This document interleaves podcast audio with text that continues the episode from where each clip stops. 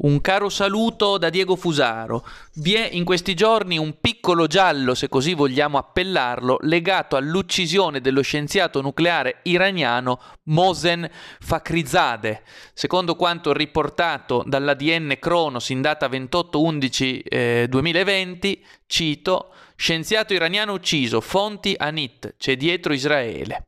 In sostanza cosa è accaduto? È accaduto che eh, lo scienziato nucleare iraniano Mohsen Fak- Fakhrizadeh, spero di averlo pronunziato vagamente in maniera corretta, che è considerato dall'intelligence USA e israeliana la mente dei programmi segreti della Repubblica Islamica, è stato ucciso, è stato trovato morto. Ebbene, eh, quindi evidentemente non una persona qualunque, non uno scienziato tra i tanti, ma uno scienziato che occupa un ruolo strategico per le politiche iraniane. Sappiamo che l'Iran eh, da sempre porta avanti politiche nucleari, non si piega al monopolarismo della monarchia del dollaro, da sempre rivendica scopi pacifici del suo programma eh, nucleare e ora scopriamo che eh, il suo scienziato forse più importante è stato eh, ucciso. Immediata la reazione eh, del governo eh, iraniano che ha eh, immediatamente puntato il dito contro Israele, contro gli Stati